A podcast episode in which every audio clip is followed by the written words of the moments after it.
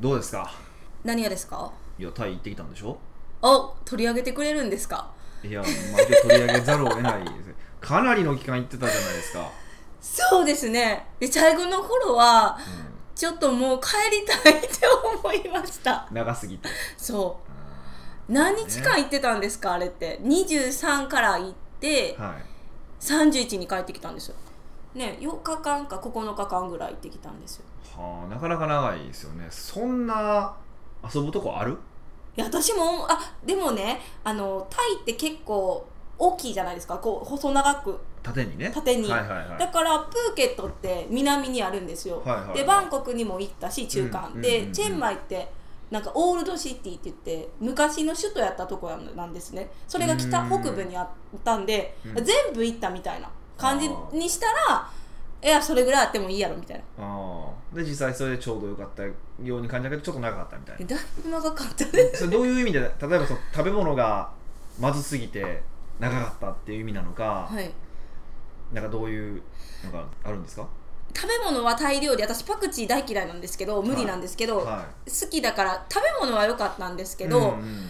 えなんですかねなんかもうもう飽きたというかなんか発展途上国じゃないですか一応そうですね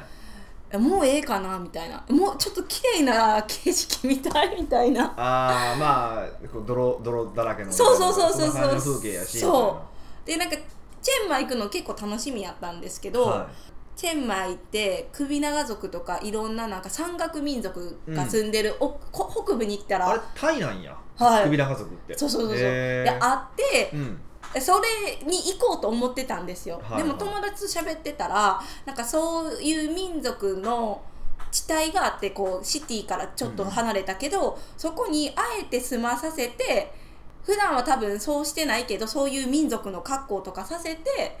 なんかこうお金取ってなんか写真撮る時にいくらとかあるじゃないですか入場する時にもお金払うしみたいおーあな。の水族館のイルカみたいな感じのあ扱いってことそうだからなんか結構ヒューマンズーみたいな人間の動物園みたいな感じでも言われてることも多くてそれ聞いてしまうと楽しみやったんですけどすんごい複雑な気持ちになって、うんほんまにお山奥でごく一部はしてるかもしれんけどあも本物のねそうそうそうそうそう、でもそれはそこに来てる人たちはまあなんかこうビジネス的にやってはんねやって聞いたらなんかいいかなって思ったから、うんチェンマイおって何しようみたいになったんですよあ。ーでやることがなくて暇すぎて帰りたいと、ちょっと仕事でもしようみたいね、結構あのなんだかんだ言って仕事の返信は返ってきてたもん ねなあそうそうそうもう一回戦士確認もともに私生きてますよみたいなそうそうえなんかテロがあったあそう行く前にもあったから気をつけろって言われてて、うんうんうんそうプーケット行った時もう一回爆音があったんですよボーンみたいな、うんうんえでなんやみたいになったったら花火一個だけ上がったんですなよんだそらそうでしょで次の日もう一個だけ上がったんですよえなんか練習してるんかなみたいなうんほんまにい一玉だけみたいなへえだからまあテロとか合わずに良かったみたいあなーそうなん ですねそんな感じそうそうだ生きてるそう生きてるかどうかだけ生存確認はしてなっていうふうには言ってたんですけどそう うんでまあそれが仕事をして そう結構なかあの割合でドロップボックスがあの更新されて更ま新したされてる からまあまあ働いてんなと思っえてなんかちょっと海外でも私頑張ってるでっていうとこ浴びとこみたいななノマド感がすごかった よね w i f i もなんか一つの機械に一つのパスワードなで売ってるんですよこうへえそれってそういう仕組みなんですえか一応よくわかんないですえ何な言んっかてるかわかんないですけどパソコンと携帯どっちも w i f i つなげようとするじゃないですか、はいはいじゃあなんかもうパスワード w i f i 別売りみたいな感じやからあどどっちかってことなんですそねうえどっちも使いたいんやったらどっちもお金払ってみたいなああここういうなんか発展途上国はあそうやって最初はパスワード化にしてワンデバイスずえあのつなんかフリー Wi-Fi とかいっぱい飛んでないんですかあとホテルの Wi-Fi とかは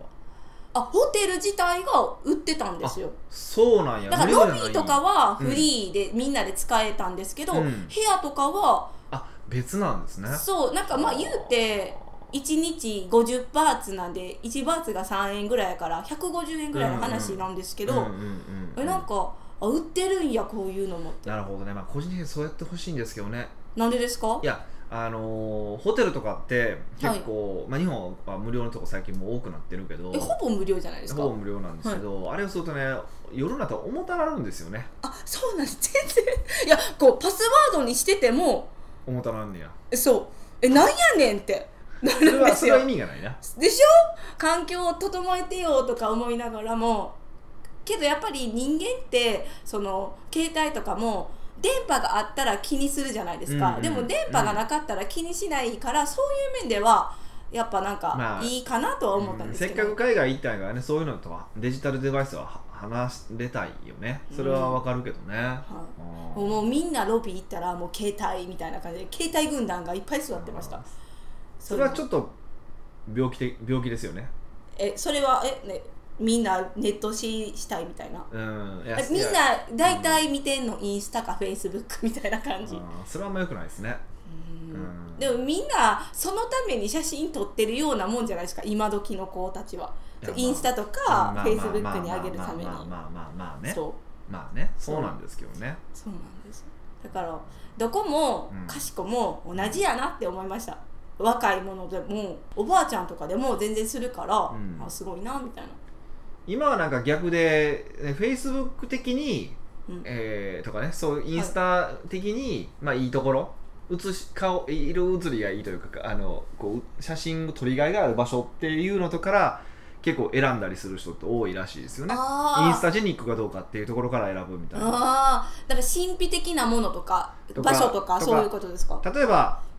あの分かりやすいのでいくと何かなあのーなんかカラーマラソンってあったじゃないですかこの間あーはいはいあはあいい、はうい、のとかねあー何がおもろいか全然分かんないんですけどうんいややっぱりそうそれ体験するのも面白いしそういう機会がなかったらそんなのも知りひんしまあまあねやっぱ上げてリア充アピールそうそうそうそうそうあそれはトマト祭り行ってほしいよねみん なねほんとそれは思うんだけどトマト祭り今年はどうかラスベガスもうちょっとじゃないですかそうですよ楽しみです再か来週ぐらいからですよねねえヒデさんも結構1週間ぐらい行くから別になんかトントンじゃないですかうん、いや自分またその後シンガポール行くやんでその後またなんかそのその翌月もなんか行くやんそうなんですよなんぼほどだって20代最この最後の時期をこう楽しもうとしてるだってそれはヒデさんが言ったからですよ のおおそうなんかこう20代そろそろ私も終盤じゃないですか、うんうんえ何なんかやり残しえ20代最後にやっといたこといいことありますかって聞いたら、うんお金を使いまくれみたいなあーまあ経験に投資しろまっあて言確わかにれてそれは言いましたね、まあ、てかみんなに言いますねあの20代で貯金してるやつ見たらもうなんかもうヘドが出ますよねえでも大体そうじゃないですかまあアホかと、えなんでですか、まあ、特に、まあ、女性はまだわかるんですけど男性で貯金なんかしてるやつはアホですねアホえーえーじゃあ何するんですかいやでも20代はだからいかにその経験とかをたくさんして自分の幅を人間の人としての幅を広げるのかっていうことをやっぱやった方がよくてう、ーんまあ、個人的には本当は貯金は僕40からでもできると思ってるんですけどまあせめて30からにしようよっていうえのー、が、いやだってまあもちろん可能性の問題ですよ可能性の問題だからあれなんですけど、基本的に20代で病気になってとかね急にボーンとお金が必要になるタイミングってあんまりないんですようーん可能性として低いわけですそこになったらもう超運悪かったねだけの話なので、はいもうそれはもうそれで諦めたらいいと思う僕は思っててはいで僕自身もそういう考えだしあのなんですよねだからうん40ぐらいまではあの特に経営者に関しては40ぐらいまではそんなに残す必要ないかなと思ってます僕経は。営者はうん、でそうじゃなくても、まあ、20代はいかにその面白いことをやっていくのかっていうこと、まあ、仕事も全力でやるけども遊びも全力でやるっていうことをやっていけばいくほどやっぱ人としての幅も広がるしあのそこででえーその後ね30代40代以降のその仕事の仕方とかいその人からの見られ方も変わってきますよね。うーうんん確かにそう言われたら魅力的な人っていろんな経験もしてるうし、ん見てて楽しいなって思うんですけどねやっぱ若者からしたら未来に対する不安も大きいんですよ。いや不安なんてみんなありますよ僕もずっとあるしえあるんですあかあるっちゅうなんか吹き飛ばすみたいな感じでもでそれだから、まあ、そうあのよくそう感情と論理を分けましょうみたいな、はい感情と事実を分けましょうって話をよくしますけどそれいくとその可能性論の話なんですよねはいだからどれぐらいの可能性で例えば病気になって急に大量のお金がいるようになるのかっていうことを考えたらほとんどありえないんですようん何かが起こらないいそうそう1%、2%の世界なんですよ、可能性がもっと少ないかもしれへんけど、うんでそういうのを考えて、そこまで心配するって話で、そこまで心配したら、隕石が落ちてくるのも心配しちゃダメですよ。ちょっと違うじゃないですかいや、いや同じ、同じ、同同じ。じ多分パーセンテージに言ったら同じなんですけどちょ頭では分かるんですよ分かるんですけど、ついていかないんですわよかるわかる。だから感情がついていかないのはわかるんですけど、でもそこでもうぐっとこらえて、その論理を取るか、まあはい要は確率論を取るか、はい感情を取るのか、で、やっぱ人としてのその差が出ますよね。だからやっぱり買ってる人ってみんなその感情を分かってるけどもそれを抑えてやっぱ可能性の方にかけてる人の方が強いわけですよそそういうそういう面ではねうんで逆に、えー相手には可能性を見せさせずに、えっと感情の方で動かして買わせるんですけどね買ってる人って、まあ、そういうことなんですけど、まあ、それは事実で買ってる方と負けてる方で結局その事実なんですよそこがあるんですようんだから少なくともこれを聞かれてる方っていうのは経営者なわけで何しろそれになりたいっていう方だから、まあ、それができる訓練もしておかないとダメですよねうんできないんですよって話じゃないけどしろって話だからうもわうき基礎力やからね基礎力、もうそれはだって基礎力じゃないですかうんもうなんていうかな別に全ての例えば商談する場合でもコピー書くのでもマーケティング考えるのでも、それは基本の木なのでその感情と事実を分けるっていうのはねうんだからそれはやっぱり絶対必要なことだから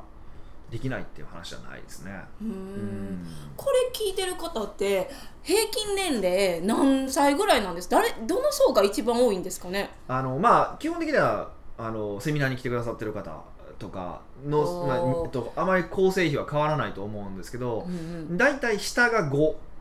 だから僕の下あびっくりした5歳あごめんなさい下がわ僕の5歳下だから今でいくと32、まあ、2とか、うん37なんで、まあ、30とか、まあ、30代ぐらいからうん上がプラス15ぐらいのイメージですねだからようーん50過ぎぐらいそうなんですそのか、辺の年代層の方は多いなって思いますねえー、もっと20代に聞いてほしいですね本当はねあ本当は本当はねだってねもっとまあ言い方悪いですけどやっぱりはい20代の方が僕らなんかと比べたらもっともっと可能性があるしでその時に、まあ、これ多分みんなあると思うんですけどその時にやっておけばよかったなって思うことっていっぱいあるじゃないですかあります、でそれをね彼らに後悔しないようにやってほしいなってのはすごいあるからうんまあ数少ないですけどその20代でついてきてくれてる子に関してはねはあのやっぱそういうことを僕は伝えるようにはしてるし、まあ、最後それをやるかどうか知らないですよい、うん知らないけども、まあ、少なくともね伝えたいなと思ってるし伝えてるつもりですよねうーんむしろ30歳以下向けのセミナーを開催するとかどうですアかンダーサーティそういややりたいですねおるんかな聞きたい人いえやだからちょっと募集してみて集まり用で見てみるみたいいなやうんいやアンダーサーティとかだったら例えば、まあ、ちょっとこう安い金額ではいやってあの成功した後にあの僕にうそう後でオフセットして払ってもらうみたい ないやそういうのもやってもいいと思うし、まあ、実際その子会社の社長なんかそんな感じじゃないですか小林社こ長こ子会社の社長とかはあんそういう感じの扱いだし、でもえー正直言ってじゃあそこに来てそこに来て僕から学ぶのは学べることはおそらくですねなんていうかなその期待してることではないですよね。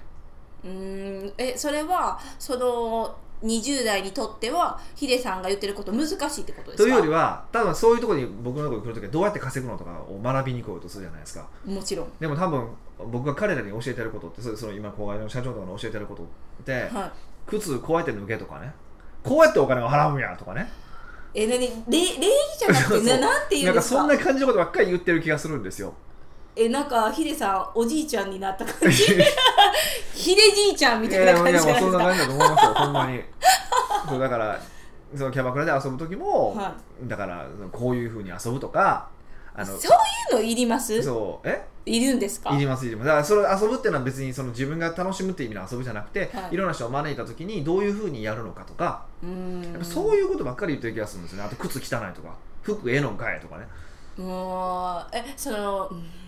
なんやろう像あの夢を叶えるぞみたいやなって今思ったんです けいどや知らんけど、どっちやでもええけど、それは。うーうんんえそれを守ってくれてるんですか、あの、少なくとも2人は、あの彼ら2人は、はあの、まあ、僕も信者なので信者と、まあ、お僕は思ってるんで一応表面的には僕のこと聞いてますよね あのうちうちはどう思ってるか知らないですよあどーう思ってるか知らないし約1名に関しては僕のことを、まあ、ちょっと舐めてる部分もあるのでそうボコリに行きましちょょっうとあの鼻をどんどん追っていかないといけないんですよね と思ってますけどまあでもそうですよね、結構そういうことをしてだからスキルの話とかマーケティングの話とかアドバイスは全然するけどあんまりそっちってうるさく言わないんですよだからそのアンダーサーティーをねはあの、まあ、募集するのは全然構わないんですけど、うんした時に満足度は低いと思いますよねい、いやいやそれで離れていくのもちょっと違うのにみまたいな、あそれでもいいのであれば僕はやってもいいと思ってますよえー、どうなんですかねだからあのそういう意味でいくと、はいもう募集要項はあの北岡がカラスが白いって言ったら白いって言える人だけえー、何それなんかちょっとそれはなんか何も知らん人から見たら、すごいヒデさんのイメージこのちょっとへ変な人ってなれませんか、なると思いますよでもいやそそこまでの思想を教えようと思ってるからそうやったらそれでいいんやった らあのやりますよやりたいと思ってますけどねどれぐらい来るそういうふうに言ってどれぐらい来るんでしょうねえー、ちょっとおもろいからなんか企画はしてみたいと思まあい一ます、回ねでも自分自身がでもはい例えば、あの今になって20代に聞きたかったなと思うことってあるんだけどでも実際僕は20代の時その話を聞いたかった聞かなかったんですよえだからだからーうん本当にねもう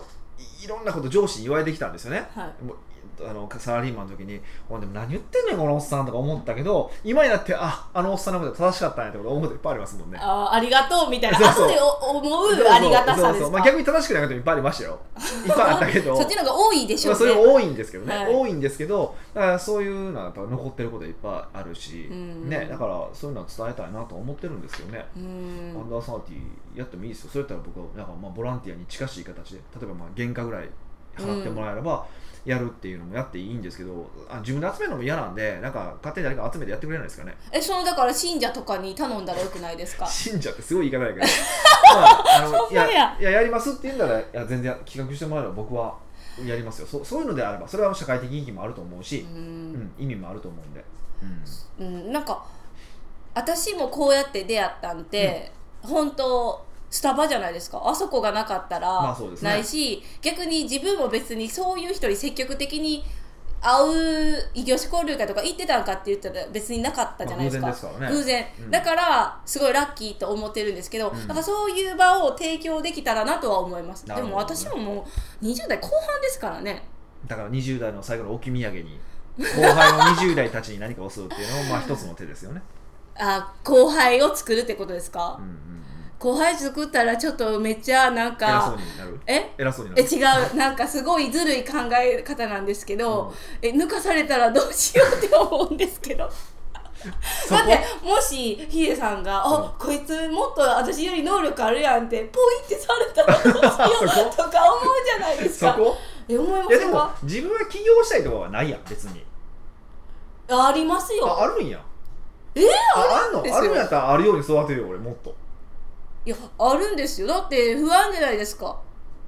ええこあの先がいや今も十分楽しいけれどうも、んうんうんんだって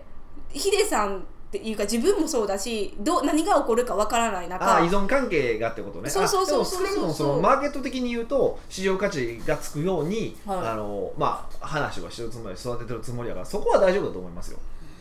うん、なんとかなると思いますけどね、だってひ一人になった時私結構何もできないんですようね、ん、まあそれはこれが考えていけばいいんじゃないですかうんだからまあじゃあアンダーサーティうん今後しようかなっていう感じでいいですか、まあ、ちょっと興味がある方は一回連絡もらえればポッドキャストの質問フォームからね連絡もらえればちょっと僕もそのそのパッションを感じることができればうわすぐ諦めるからな お俺人気ないかもとか言ってそういじゃやなやいだからいですかいやいやそれぐらいたくさん来たとかなんかすごい熱いお手紙をいただけたら、うん僕もちょっと考えますよ答えるって答えますよおお一肌脱いじゃうはいただまああの僕には熱さは全くないですけどね、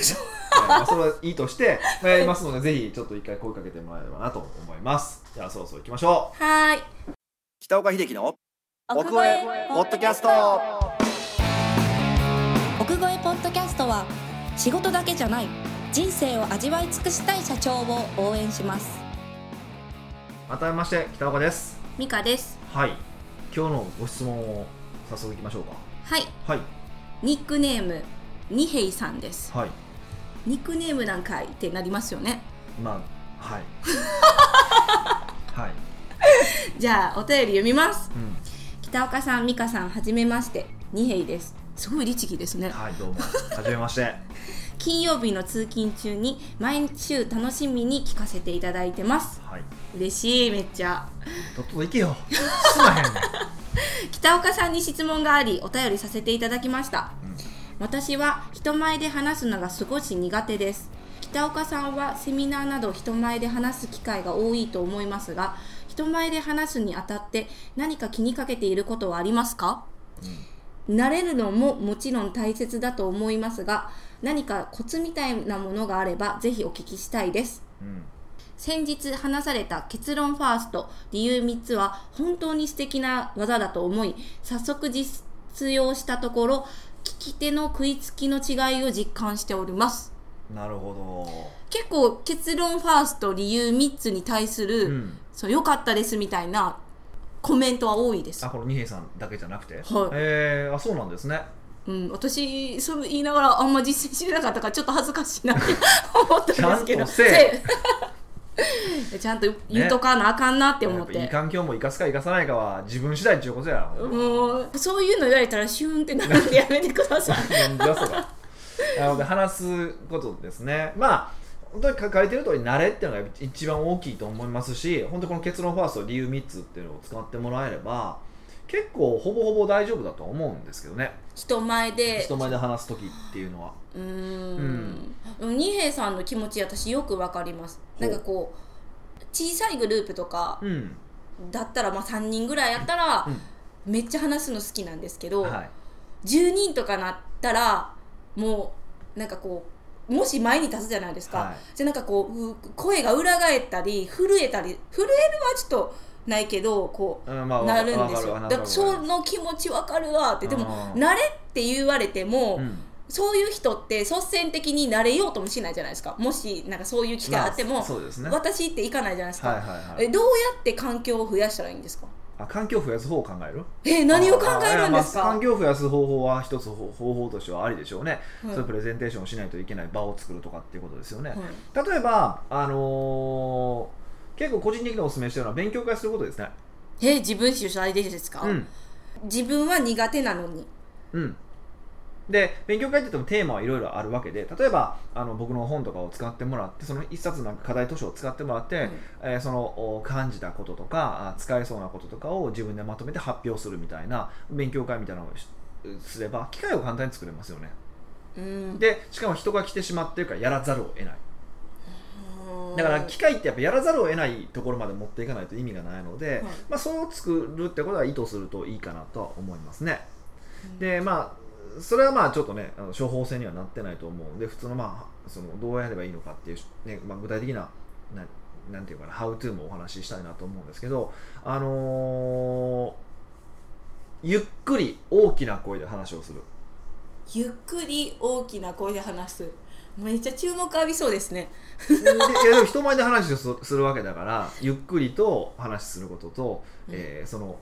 大きな声で話をすることっていうのはすごく重要で、うん特にその大きな声で話をするっていうのははいあの結構重要なんですよ。え何がいいんですか聞き一個は、えっと、大きな声を出さないといけないってことはそれなりにこう呼吸しないといけないわけですよね。手あそうなんですでやっかぱ緊張すると呼吸って浅くなるんですね。はみたいなそうそうそうそうう。んだから大きな声出さないといけないってことはたくさん空気を入れないといけない深呼吸してる状態になるんですよ。まあ今ちょっとってなりましたそうそうなるんですよ。はいなのであの大きな声を出すっていうだけでも相当その緊張というかは取れるんですよであと震える声が震えるとかっていうのはもうすごくわかるんですけどそれも大きな声で話せば震えほとんどなくなるんですよへー小さいか細い声だからおーおーってなるわけですよで大きな声ではななりづらいんですねうなんのでまずは大きな声で話すでそこで早く話をしてしまうとそのペースに飲まれてあのやっぱり緊張が増すんですよあこうってなそるれかはら呼吸が早いのと同じことじゃないですかそうですなん悪か循環になっ悪循てるんです環なんですよだからゆっくり話することを心がけると、うんで思ってるのの倍ぐらいゆっくり話をするぐらいのつもりで喋ってもいいぐらいです、そんなにうん、で人前で話をするときって基本的に、はいあのーゆっくりの方が相手も聞き取りやすいんですよ理解しやすいんですようんそうですねだから思いのほかゆっくりこれゆっくりすぎるんじゃないっって思うぐらいの速度で話をして大体ちょうどいいです特に緊張してる人はうーんなのでまずゆっくり話をしてみるっていうことを意識してもらうとはすごくいいですねこれだけでも全然変わりますよいゆっくり大きく喋ることそうでまあ、僕みたいにこうペラペラペラペラこう結構早くしゃべるタイプの人間もいてるんですがあれはロロールモデルにしないことですよくない例なので、そうですかはえでもそういうヒデさんを憧れる人は多いじゃないですかい、なんかねですごくこう、ね、聞き取りやすいとかあの分かりやすいって言っていただけることは多いんですけど、はいこれは正直特殊技能です特殊技能特殊技能です、一般的なプレゼンテーションのめえ理屈からいくところ間違ってるんですよ、早く話をするっていうの、ああ、うん模範的ではないないからやだからぱり例外ってことですよねそうそうそうそうだから基本的にはあのやっぱりゆっくり喋るっていうことを意識しして、まあ、基本基本を身につけてみるってでそのその中でつけていく中で実は早い方がいいとか分かってくるから、うんそこでそそれから自分で考えればいいと思いますよ、うーんまあとりあえず大きな声でゆっくりとですよ大きな声でゆっくりうん喋る、これはアドバイスって思うかもしれないんですけどあの本当に本当にこれだけ全然違いますうんん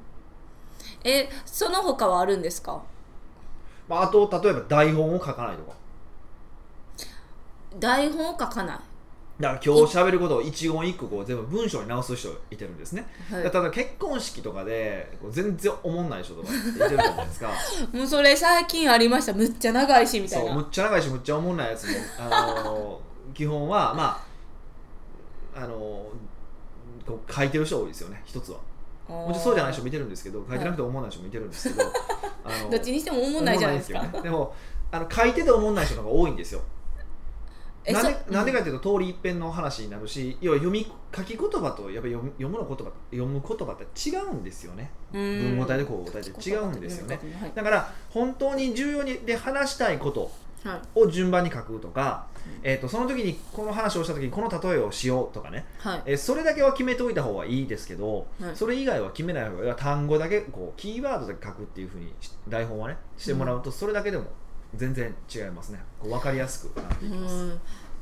えそういうのをするしたとしたら、はなんか自分が言いたかったことこうじゃなかったのに変なこと言っちゃったってなりませっんて思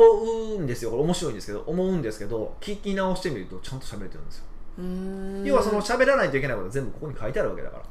あでーこれ書いてるところで飛んでしまったりとかししたりとか書いてないことを喋るとなんか思わないことだったりとか筋が通ってなかったりとかするん ですよ大体あ思いつきで言っちゃったからそみうたいそなうそうそうそれができるのはやっぱよっぽどの技量がないと無理です、うんあーでキーワード的なものはちゃんとしっかり押さえとかなあかんってことですそうかそうそうだからこれを喋るっていうその何を喋るかは決めておかないといけないんだけど、うんその喋ることを全部一言一句書くのは間違いってことああそうなんですねえあのね喋るじゃないですか、はいこうど関西人やから思うかわからないんですけど、はいやっぱりどうせなら面白く喋りたいって思っちゃうんですよね、はいえそういう時ってどうやって起承転結作ったらいいんだろうってめっちゃ悩むんですけど、あのー面白く喋らないといけないって思うから失敗するんですよ、 ね、もうあかんつぼにはらはまってるじゃないですかそうそうそうもうそれしかながないんですけどあのやっぱりそ相当大変ですよあの笑わせるっていうのはえでも笑わせたいでしょいや笑わせたいんですよえですよえねでもそれは本筋なのかっていうとやっぱり笑わせたいってことはってことは自分の希望なんですよわはかりますでも相手は別に笑いに来てるわけじゃないですよ ね何かを得たいとかできてるわけですよね、うんだからそこのにやっぱ相手のウォンツとかニーズに沿った話をしないといけないんですよねそれも重要な話ですけど、いまさににえじゃあ逆、えー、と何かを主催して、うん自分がしゃべる時はそういう大きくしゃあのえ大きな声でゆっくりしゃべることを気にしるでじゃない、はいするじゃないですか気にるはいその前にやっぱりこう友達の輪の中でとか練習するわけじゃないですか、 うんその時ってやっぱそのその練習より面白さを取っちゃうから練習にならんやんってなるんですけどだからダメなんですよね、うん だから三成長しひ流んだから三流のままなんですよね三流三流でもいいんか四流よりかは買ってますよねどそういうこといやだからそれはだからねあの人がいてると想像して喋るとかそれでいいと思うんでああ自分でトレーニングするってまあこ繰とり返でしす練ね習人の前で練習するのはなかなか難しいですであの特にそれをその訓練を受けてない人が見たとしても上手下手しか言えないしあとないしはアドバイスしてもなんかとんでもない方向のアドバイスしてることが多いんですよ見ててあ知ったかしてるみたいな感じそうですかそうそうそういやそこじゃないねんポイントはっていうのがすごく多いんでうんあんまりその誰かに聞いてもらうっていうのはお勧めしないですねああじゃあもう本当に妄想で何人か人がいるっていうのを考えながうらん喋ってみる、そうあとまあビデオでビデオ撮って喋るとかねうんにすれば客観視はできると思うからあーこれキモいとかこの動きキモいとか分かってくるから、まあ、ちょっと違いますよね、確かに実際撮ると全然あ自分顎めっちゃ出てるとかこう喋る時にしゃくれてるみたいなのあるじゃないですかそうなのしゃくれてんのしゃあしゃくれてるじゃんわ顎出てるえ顎が上に行くみたいな、あ上ああの目線が上に上がると顔が上に上がるってこと、ね、そうそうそうそんうそう顎を引かないってことね、うん、うそうで顎しかも上に上がってたらブサイクじゃないですかそれは分かんないですけ どうんそんな顔で言わないでくださいそんこんな引きながらそうそうそうそうですね、うんまあ、そういうのも大事だと思いますけど、まあ、いっぱい言い過ぎるとわけわからなくなってくるんでとりあえずゆっくり大きな声で喋ろうおあおもう簡潔ですねそう結論ファースト理由3つ並みに簡単です簡ね単簡単ゆっくり大きくしゃべるそうじゃあこれで終わりましたねいや本当そうですよ